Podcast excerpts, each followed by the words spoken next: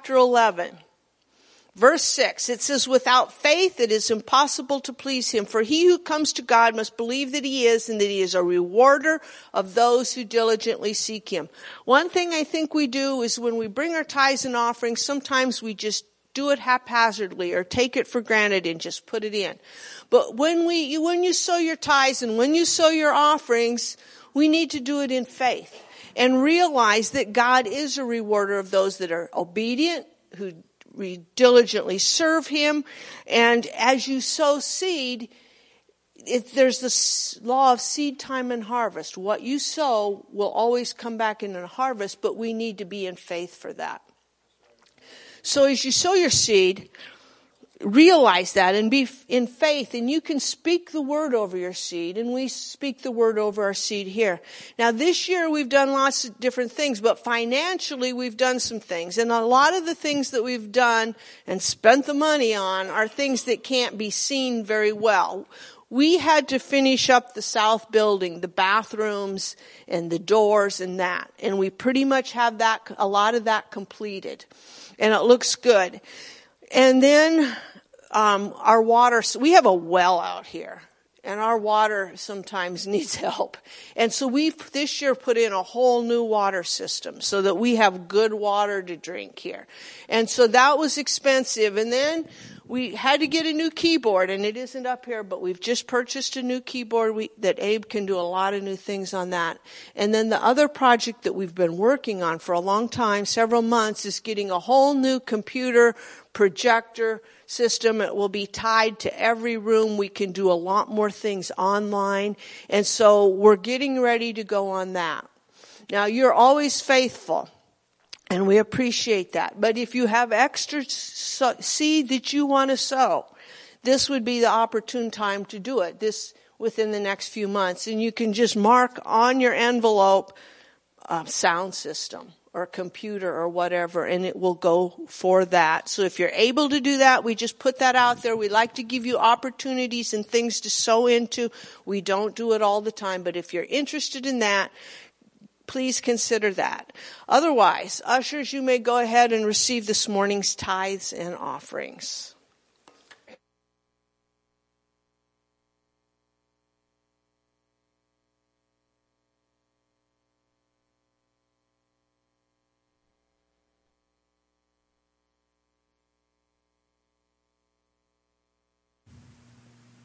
Somebody play piano, would you? You miss it when your worship leader's gone. Don't take your worship leader for granted. Amen. Amen. I'm sure he's nervous if he's going to be able to speak tomorrow on on his program, but I'm sure he'll be able to do it. Do you know this church? We've been here how many years? 40 years. One thing that was always important to me that I always, we always, Kathy and I, that we would never ever take advantage of our sheep financially. Have we ever pressured you for finances? No. And we never will. You know why? Because we serve a big God. And He has always come through for us exceedingly abundantly. There's your hint. Let's look at Ephesians chapter 3. Amen. Ephesians chapter 3 and verse 14. We've been on a series entitled, How Big is Your God? Say, How Big is Your God? Oh, He's big, isn't He? Amen. And a few weeks ago, it's been well over a month, I uh, had been looking and reading this scripture, meditating on this scripture. And it just all fell together, and I've been on a, a, certain lesson every week, and this is the fourth one. This is the last one. We'll review quickly. But I want to go through here and I want to read this verse. This is in Ephesians chapter 3 and verse 20. It says this Now to him who's able to do what? Exceedingly abundantly above all that we ask or think, according to the power that works mightily within us. So the end of this year, going into this new year, I want you to start thinking bigger. God is a big God. He's El Shaddai, the God who's more than enough. He's Jehovah Jireh. He supplies our every need. But as Christians, we just settle for a little bit and we're afraid to go boldly before the throne of grace and ask the Father for more. I'll tell you something. Our God wants you and I to go to Him and ask big. So I want you to start renewing your mind to this fact. And I want you to meditate on this scripture. Now to him who's able to do exceedingly abundantly above all that we might ask or think, according to the power that works mightily within us. We gave you our purpose statement, and this is what we have been sharing with you every week. And let me read it to you. As Christians, we must believe that our God can and is willing to exceed our highest expectations. We said sad to say because of an attitude of indifference and a lack of understanding of the power that works in us, we limit God by not asking big or thinking big.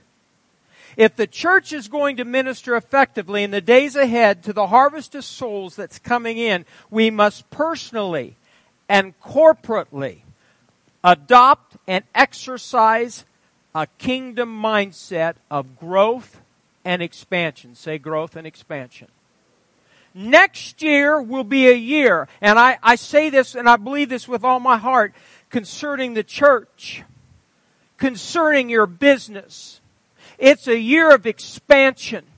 It's a year of growth. It's a year of blessing. We've come through hell, have we not? But God always, always delivers his people into a broad, wealthy place because he's a good God. Amen? Now, we said this mindset will believe big, dream big, pray big, and ask big. Say that with me. Believe big, dream big, pray big, and ask big. If we do this at Harvest Church, guess what will happen? Big things. Amen. Big things. We've looked at four men in the Bible that are, that are four examples of this. And I'm going to ask this is a test. What did Abraham do? He believed big. What did Joseph do? He dreamed big. What did Joshua do? He prayed big. Amen. So now we're going to the last one. And I saved this for last because it ties to the scripture.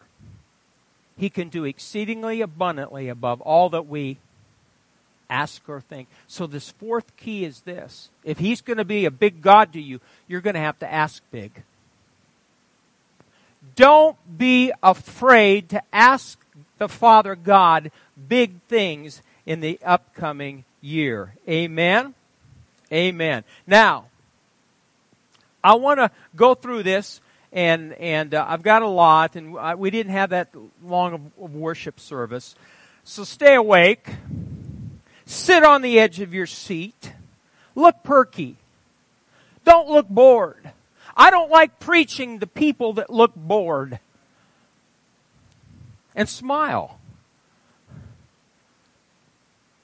Amen. Amen. Keys to asking big. Now listen, you ask big because you know your father's nature. Say this, I ask big because I know my father's nature. Look at Luke chapter 11, would you please? Luke chapter 11. and I, re- I realize this, when you read this in context, it's, it's referring to the Holy Spirit and asking for the Holy Spirit. But I want to read this, read this because it applies to what, what I'm talking about, asking big.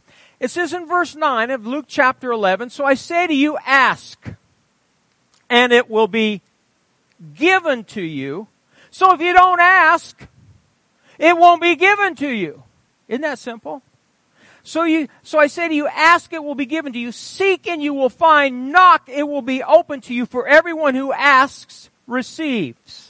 He who seeks finds, to him who knocks it will be opened. If a son asks for bread from any father among you, will he give him a stone? Or if he asks for a fish, will he give him a serpent instead of a fish? Or if he asks for an egg, will he give him a scorpion? If you then, being evil, know how to give good gifts to your children, how much more will your heavenly Father give the Holy Spirit to those who ask him? So you ask big because you know your Father's nature. He is willing to give. He loves to give. In fact, the motive behind his giving is what? For God so loved the world that he gave his only begotten Son that whosoever believes in him shall not perish but have everlasting life. Now, this, I thought of this, and some of you have heard this story. How many of you remember men, especially, I shouldn't limit it to men, but how many remember your first vehicle? Ron, do you remember your first vehicle? Boy, I'll remember that was back in the 70s. What a what a wonderful decade. And I'll never forget this. My folks owned a shoe store and a retail business. And I was raised in that shoe store and I worked in that shoe store. It's the best education I ever received. My folks, they, it was, it was tough. They struggled and, and, uh, I'll never forget this because I went to my dad and I said, Dad, I want my car. I want to get a car. And uh, I had my eyes on one, and it was a Pontiac Le Mans, and it was a, a stick shift automatic on the floor. I can remember it was tan and uh, the cream top. Oh my God, it was a cool car. And you know, guys, you got to have cool cars if you want cool chicks. And uh, back then, I'd, I'd, I was pretty heavy through school, and I'd lost weight. My complexion cleared up, so I was making up for lost time. So I needed, I needed that car. And I'll never. This is so vivid in my memory.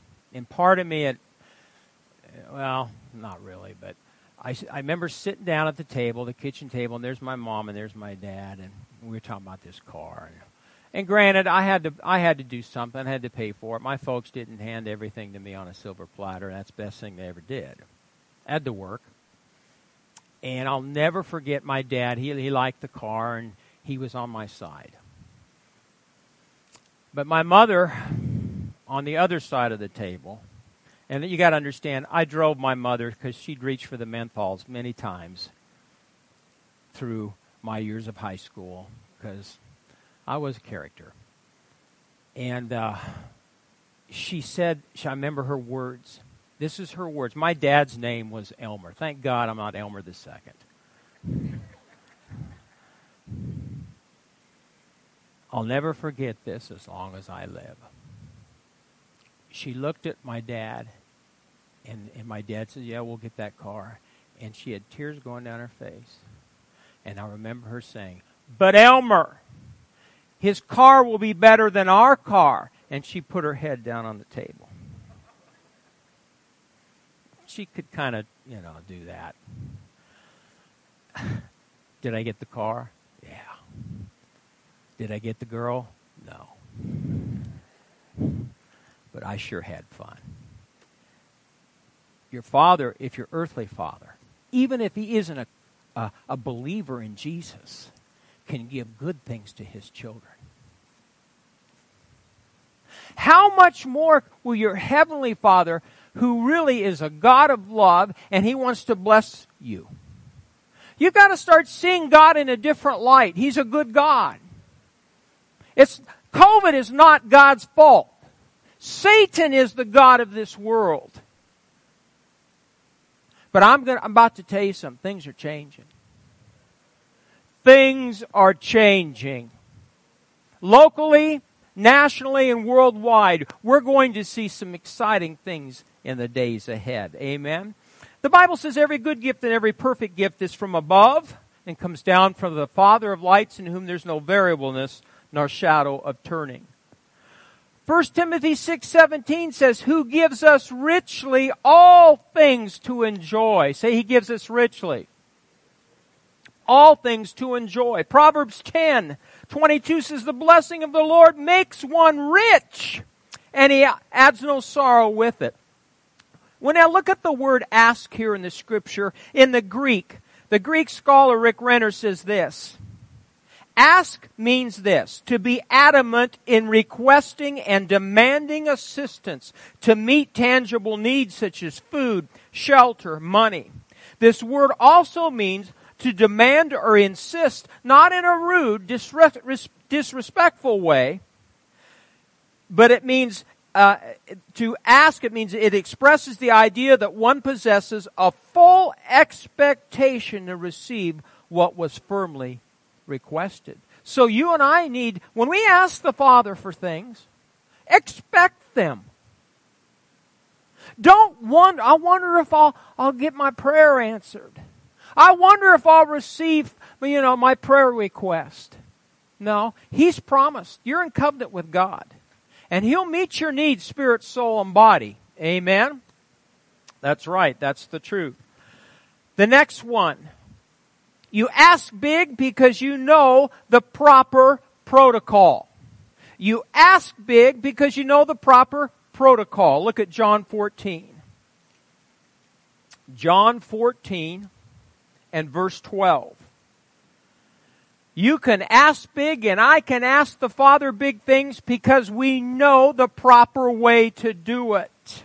John 14 and verse 12 says, most, these are the words of Jesus, most assuredly I say to you, he who believes in me, the works that I do, he will do also, and greater works than these he will do, because I go to my Father. And whatever you ask in my and whatever you ask in my name, that I will do. Well, you could stop and meditate on that. That the Father may be glorified in the Son. If you ask anything in my name, I will do it. Mark 16, it says the name of Jesus carries the full weight of his authority. How many of you know in Mark 16, 16 well, turn there. Turn there. Let's. I want you to see it. Mark chapter 16. And then I'll comment on that. Mark 16, verse 15. It says, And he said to them, Go into all the world, preach the gospel to every creature. He who believes is baptized will be saved, but he who does not believe will be condemned. And these signs will follow those who what? Believe in my name. They will cast out demons. How many of you want to cast out a devil? Cast out demons. They will speak with new tongues. They will take up serpents. Now that's not like they do down south, so don't get nervous. I'm not going to bring out the snakes. They will take up serpents. If they drink anything deadly, it will by no means hurt them. They will lay hands on the sick and they will recover. You've got to see it's all in the name of Jesus. You ask big because you know the proper protocol. You pray in the name of Jesus. The name of Jesus carries the full weight of his authority behind it. Let me say that again. The name, when you use the name of Jesus, it carries the full weight of His authority behind it. Jesus gave us the power of attorney. I could ask Ron, but I won't. Most of you know what the power of attorney means. Amen. If you have the power of attorney, you represent somebody. Guess what? You have full license to go. Amen. And, and exercise and do business for that individual. Kenyon says this. All that Jesus was, his name is. All that Jesus was, that name will ever be during this dispensation. That name, the name of Jesus, has lost none of the power of the man who bore it. That name has the same power that was in Christ in his earth walk. Boy, it makes you stop and think about the fact about using that name, not frivolously. Too many use the, use the name of Jesus in, in, in, in disrespectfully and cursing. But you use the name of Jesus all the power of heaven is behind it. All the power of Almighty God's throne is behind that name. So why can you ask big? Because you ask in the name. Next one, you, you, you ask because you ask in faith. Look at James 1. I'm going to really have to whittle this down today, and I'll, I'll do it. So don't get nervous. You'll get out of here by 3. I'm serious. James, James chapter 1. Look at verse 2. My brethren, count it all joy when you fall into various trials, knowing that the testing of your faith produces patience, but let patience have its perfect work, work, that you may be perfect and complete, lacking nothing. If any of you lacks wisdom, let him ask of God who gives to all liberally and without reproach. It will be given to him, but let him ask in faith. Say ask in faith. With no doubting. For he who doubts is like a wave of the sea driven and tossed by the wind. For let not that man suppose that he will receive anything from the Lord. He's a double minded man and stable in all his ways. Unstable people are people that ask for something one day, then change their mind the next day, and they don't think God can do it. They waver. When you ask God, hold on to the word, hold on to the promise, believe that God is faithful. You know, I asked God for things three decades ago and I haven't seen it yet, but I'm still here. You can't give up. You can't quit. Amen. When James tells us to ask God for the wisdom we need, the Greek tense used is a command. Interesting. If anyone lacks insight, let him firmly request it. If anyone has a shortage of wisdom, he should demand it. If anyone is baffled and doesn't know what to do, he should be bold to ask. So I'm, I'm telling you folks, the Father wants you to come boldly before His throne of grace and ask. Expecting to receive. Amen? Now, the third one is this. Look at 1 John 3. We haven't gotten to the, the fourth individual yet, have we? I've had one individual in every lesson there was an example, and we're going to have one here in a second of an individual that asked something big. First John chapter 3, look at verse 18. You ask big, number three, because you keep his commandments. Say keep his commandments. First John 3, 18 says, my little children, let us not love in word or in tongue, but in deed and in truth. And by this we know that we are the truth and shall assure our hearts before Him. For if our heart condemns us, God is greater than our heart and knows all things.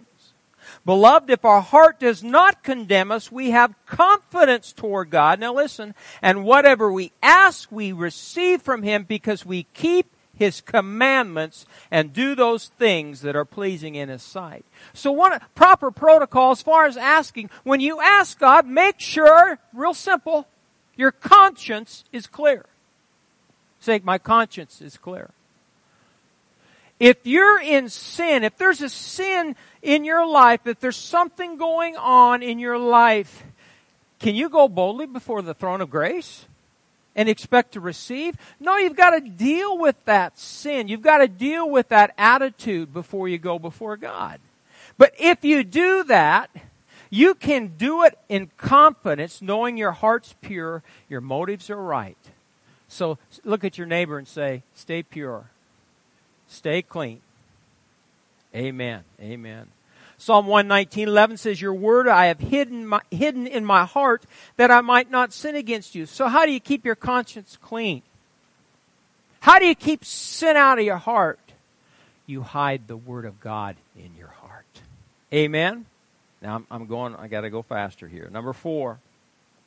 You pray according to His will. You're in First John. Look over a chapter. Look at chapter five and verse fourteen chapter 5 verse 14 it says now this is the confidence we have in him that if we ask anything according to his will he hears us and if we know that he hears us whatever we ask we know that we have the petitions that we've desired of him. Again rick renner says this if you abide in me or abide in the word and my words abide in you you will never ask for anything out of his will. Because your mind and your spirit are so full of His Word, you'll never ask for anything out of His will. If you and I, if you and I will work really hard at spending time in fellowship with God every day and putting His Word into our heart and praying and spending time in worship, you're going to be so close to God. Why in the world would you ask for anything in left field? Amen? You're going to ask for things that, that please the Father. You know, one of the things with the church in the days ahead is I want to see the kingdom of God advanced in our city. I want to see the kingdom of God advanced in northeast Nebraska, in the state of Nebraska, in this nation. So we're going to have to become kingdom minded. It's not all just about Harvest Church. We've got to think bigger and expand our horizons. Amen? That's the truth. Now, I'm skipping some, but that's all right. I want you to look at 2 Kings because this is what I want you to see today. 2 Kings. Look at chapter 2.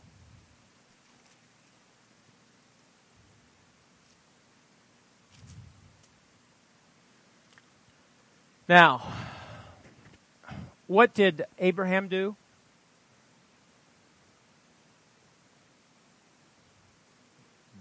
believe big.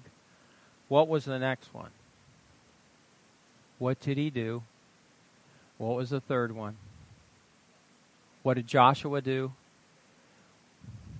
What did Elisha do? He asked big. Oh, this is the one that just thrills my spirit. Amen. Let's read it. Let's pick up. You've got to understand Elijah, the, the prophet, great prophet in the Old Testament, is about to depart from planet Earth. And all the prophets in those days knew, because prophets should know, shouldn't they? That Elijah, the great prophet, was going to be taken, whether he died physically, but that's not what happened to him. But there was a man who served underneath Elijah. Elisha. Say Elisha. He was called by Elijah years earlier, what was Elisha doing when Elijah called him? Plowing a field. Just working. And so we pick up here now as Elijah ascends to heaven. And it came to pass when the Lord was about to take up Elijah into heaven by a whirlwind that Elijah went with Elisha from Gilgal.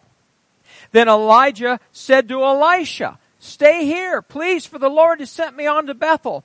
But Elisha said, As the Lord lives, as your soul lives, I'll not leave you. So they went down to Bethel. Now, is that a servant? Now the sons of the prophets who were at Bethel came out to Elisha and said to him, Do you not know that the Lord will take away your master from over you today? And he said, Yes, I know, keep silent. Then Elijah said to him, Elisha, stay here, please, for the Lord sent me on to Jericho. As, but he said, As the Lord lives and as your soul lives, I will not leave you. So they came to Jericho.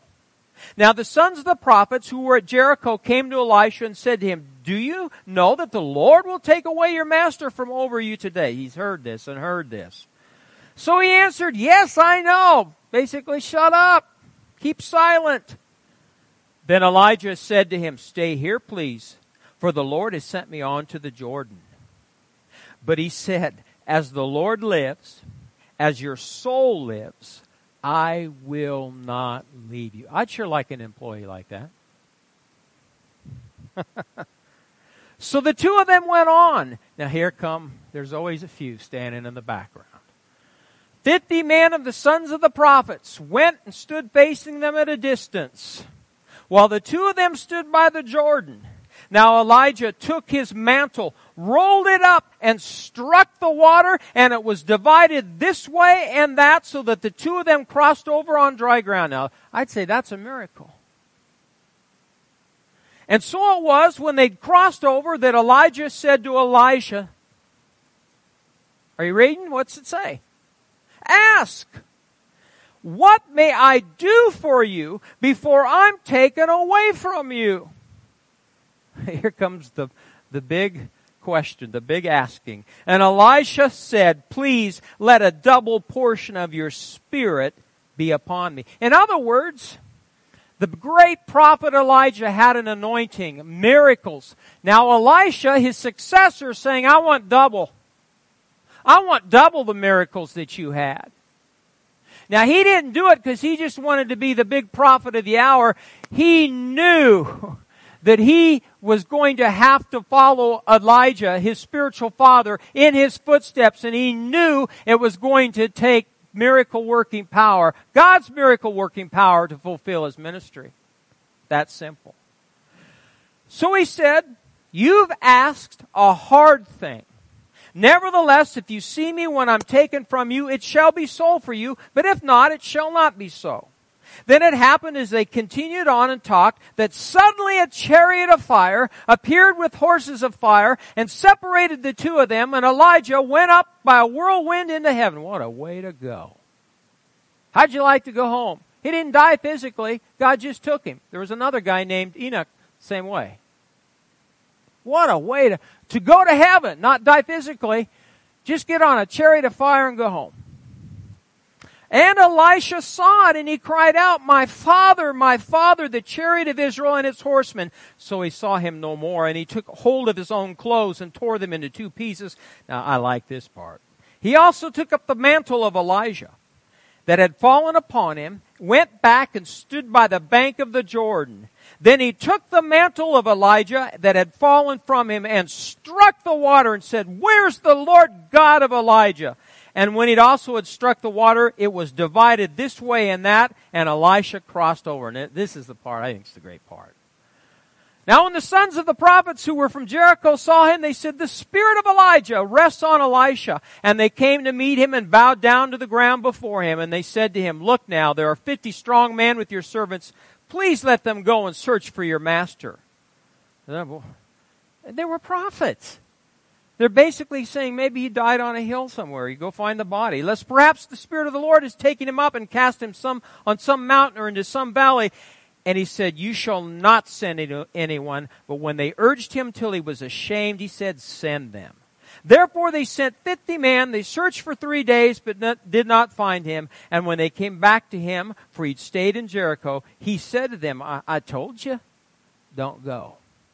This is what I want you to see. This last example.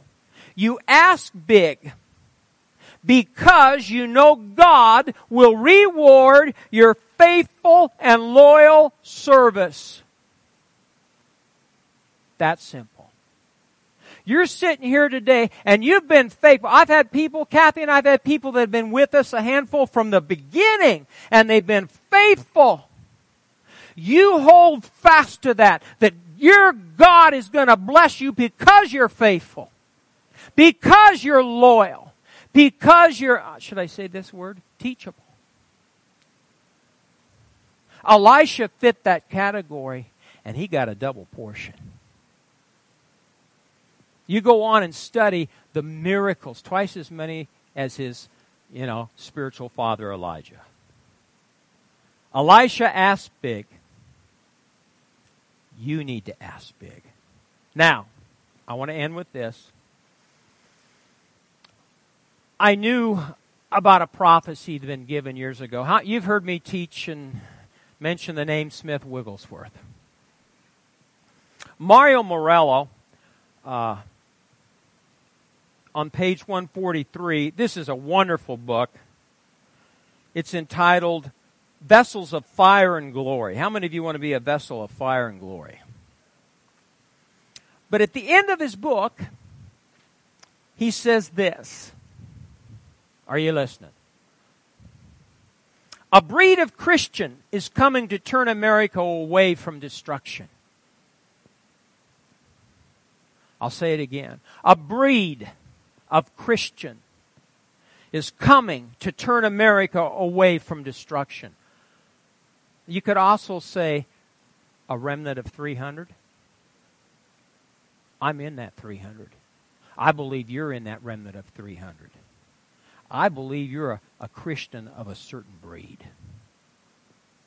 He says, We're running out of time. They will be bold, creative, compelling, and express the deep love of God like a light in the darkness.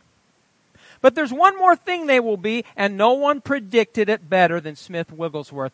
I, I, if you do not know who this gentleman was at the turn of the 20th century into the, about the 1930s, 1940s, was a great man of God. People were raised from the dead in his ministry. I can find you books about. I mean, it's it's it's really interesting.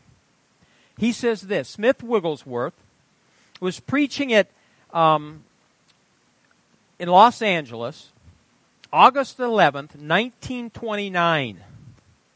He had issued a solemn warning about the last days and how half of the body of Christ would not be ready. 1929, what's this going to be? 2023? It's almost 100 years. That half the body of Christ would not be ready for what? The return of Jesus.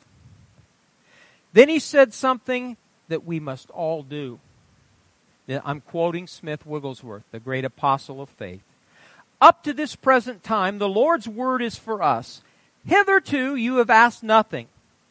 Surely your people that have been asking great things from God for a long time would be amazed if you entered into it with clear knowledge that it is the Master, it is Jesus, who has such knowledge of the mightiness of the power of the Father and of the joint union with Him, that nothing is impossible for you to ask. Surely it is He only who could say, Hitherto you've asked nothing. So God means he, they talked different back then. He says, So God means me to press you another step forward. Begin to believe on extravagant asking. Believing that God is pleased when you ask of Him large things. I'm going to repeat that last statement. So God means me to press you another step forward. Begin Harvest Church to believe on ex- asking extravagant things, believing that God is pleased when you ask large things. End of quote. We've entered a time of extravagant asking. That's what Mario Murillo was saying. I firmly believe we've entered a time in this dispensation of the church for asking big. Jesus did not die on a cross, shed his blood for you and I, go to hell for you and I, be raised from the dead and resurrected for you and I, sit down at the right hand of the Father for you and I, just to ask for small things. Know who you are. Know who you are. People have called me in the past arrogant. I know who I am. And I might come across brash, but I know who I am. And I know my God. He's your God. And He loves you. And He wants you to ask Him for big things. Don't ask the preacher to ask big things for you. Ask big things for you. Concerned about your kids? Concerned about your grandchildren? Then start asking big. Ask God to deliver them from drugs and alcohol. You have not because you ask not. That's scripture. We've entered a time of extravagant asking. It is time to ask God for the impossible and the unimaginable. These askers are coming. Say the askers are coming. It is that element in the vessel of God that is prepared for every good work. These are greater works than Jesus declared when he said, Most assuredly I say to you, he who believes in me, the works that I do, he will do also, and greater works than, than these he will do because I go to my Father in heaven. I had asked Caden when we were sitting at lunch one day to, I said, I, I remember this prophecy about extravagant asking. Well, he got online and he found it for me. I ended up finding it in Mario Murillo's book. But a woman by the name of Nancy Dufresne, if you'll know Ed Dufresne, remember Ed Dufresne? Prophet. He'd been here, I don't know how many times. He's one of the, my favorite ministers I've ever known. Died tragically when his plane, he went up with his pilot out of Wichita in a storm and just nosedived. You think, my God, a prophet? We're all human beings, folks. But his wife, who now took over the ministry years ago after he died, wrote this, and she's commenting on the word extravagant asking. I'll read this and then we're done. In fact, why don't you stand up? Because if I see you standing, I know we're done. And I won't belabor the point. This is so good. This should be an encouragement to you folks today. She defines this word Wigglesworth used on extravagant asking. Extravagant in the dictionary means more than is necessary, exceeding the bounds of reason, going beyond what is deserved, wandering beyond bounds, wandering beyond bounds. He says, look, she says, look at, let's look at these definitions. The first one, more than is necessary. To think and ask based on what is needed is to miss the mark.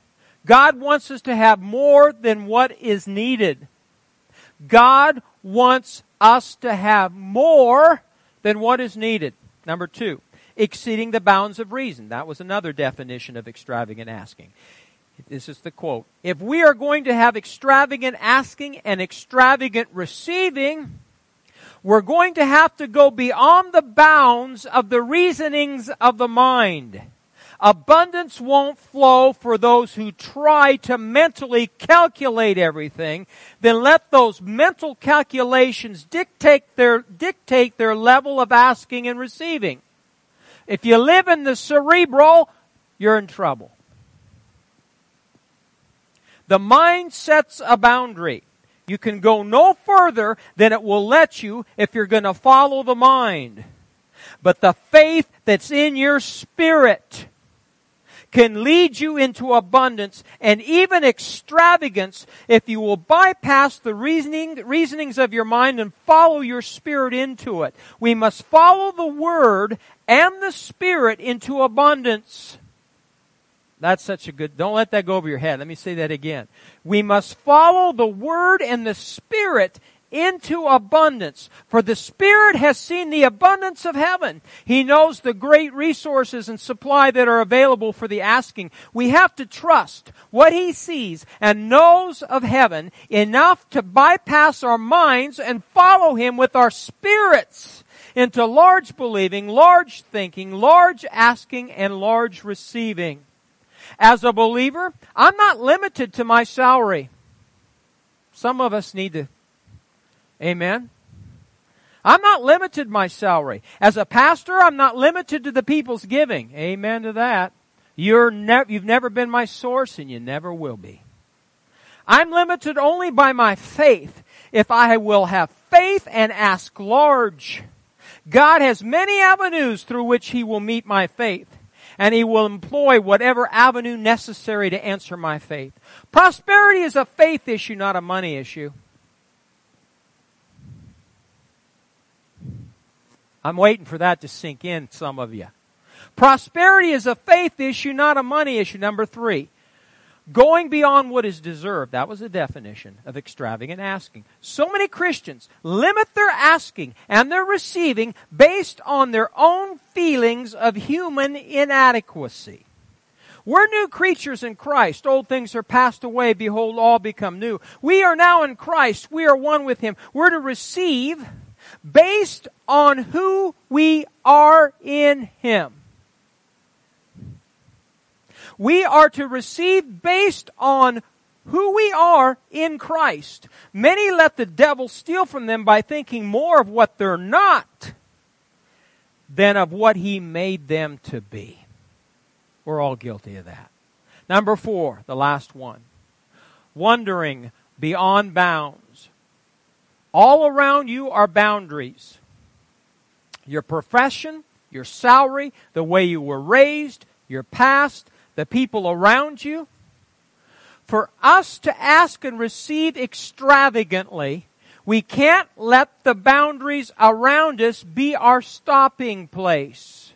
We must go beyond them in our believing, in our thinking, and in our asking.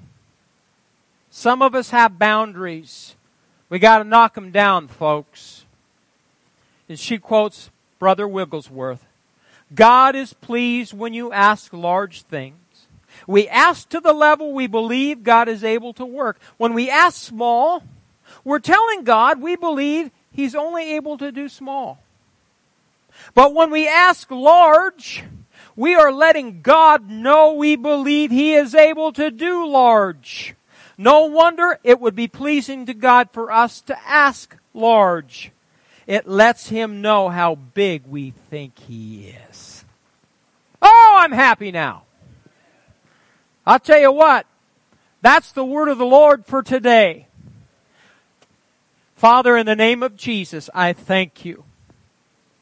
Oh, Father, forgive us for asking small, believing small, receiving small. When your word clearly states how big you are. Today I pray for this body here. I pray for the people here. I pray for their families, their businesses. Everything that their hands touch in the days will, ahead will prosper because they're going to think bigger in 2023. I say those boundaries and those walls that have prevented them from expansion and growth and prosperity blessings. I say walls, you come down in Jesus' name. I call this body of believers kingdom minded people. They're not out to build their own individual kingdom. But Father, you have called your people to advance and build your kingdom on earth. So we pray your kingdom come, your will be done this day in the name of Jesus. Lord, I'm going to ask bigger in the days ahead. And I believe this body is going to ask bigger in the days ahead because you're a God of covenant. And we're in covenant with you through the blood of your Son. And I thank you, Father, we overcome by the blood of the Lamb and the word of our testimony. So, Father, we're going to ask extravagant things in the days ahead and expect to receive them. So, Father, I thank you for watching over your word to perform it in the lives of these people here this day. I call them blessed spiritually, blessed physically, blessed financially, blessed in their relationships in Jesus' name. And look at your neighbor and say everything he says in the Bible. Amen. Is there anyone here today, before I dismiss you, need prayer for your physical body? We believe in praying for the sick. That's part of our inheritance in Christ.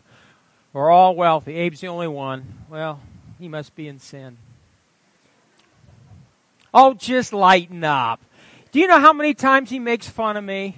You would not know how many times he hassles this guy. I hope you heard that, Abraham. We know you're not in sin. We've prayed for your healing. You will live and not die and declare the works of the Lord. Amen. Anything else?